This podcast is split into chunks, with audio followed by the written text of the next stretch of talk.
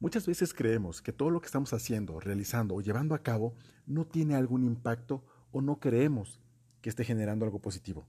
Sin embargo, hay que ver esos pequeños detalles en las personas que están a nuestro alrededor para darnos cuenta que sí, sí tiene un fin lo que estamos llevando a cabo. ¿Quieres saber más? Escucha el siguiente podcast. Hola, soy Alain Hernández, un apasionado de los temas de temas de los temas como finanzas personales, inversiones, ahorro, desarrollo personal, emprendimiento, liderazgo y afores. Y mediante pequeños podcasts quiero ayudar a la gente a que logren entender y hacer uso de las finanzas con un lenguaje claro y sencillo. Y este podcast es el primero de muchos que vendrán a continuación que no hablaré directamente sobre finanzas personales, sino de desarrollo personal, un tema que también todos debemos empezar a conocer y sobre todo a desarrollar. Y este podcast está basado en la noticia o en la publicación de Entrepreneur sobre 10 señales de que la gente cree en ti y quiere que triunfes. ¿Listo? Adelante. Robin Drake, agente veterano del FI, nos explica las claves verbales y no verbales que nos hacen saber si la gente que nos rodea está de nuestro lado. ¿Puedes confiar en la persona con la que vas a cerrar un trato? ¿Tu jefe está a punto de correrte? ¿Tu equipo cree realmente en tu visión? Sería increíble saber este tipo de cosas, ¿cierto?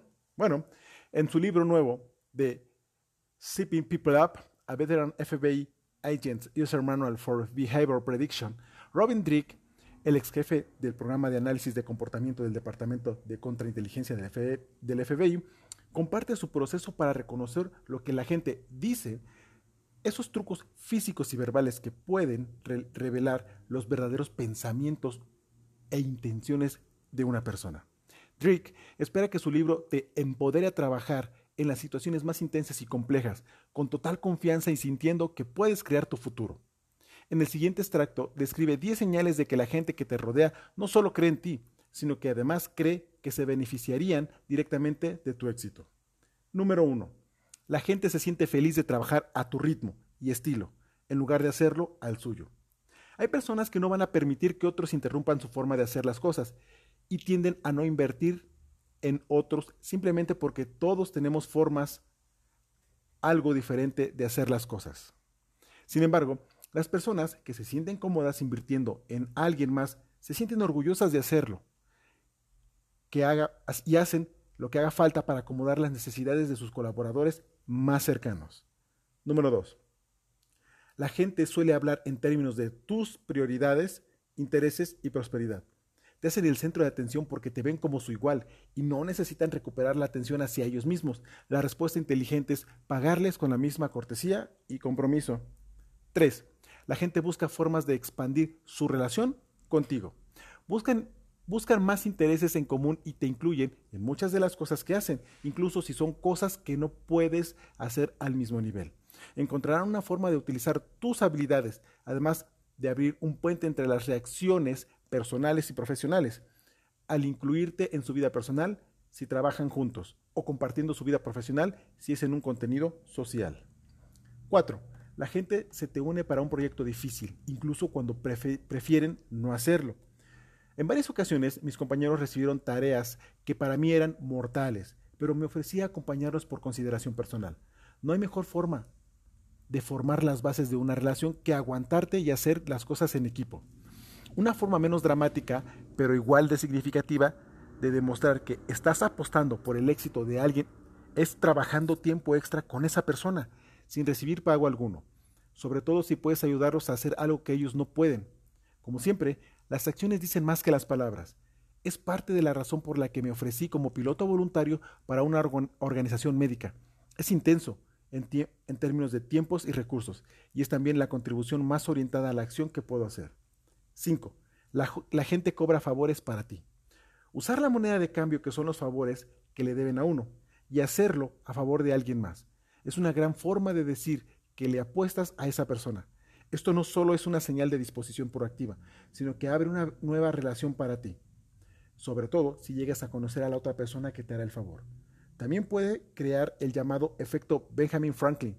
Cuando alguien te hace un favor, le caes mejor a esa persona porque están invirtiendo en ti y sufrirían de, disonancia cognitiva si no les cayeras bien.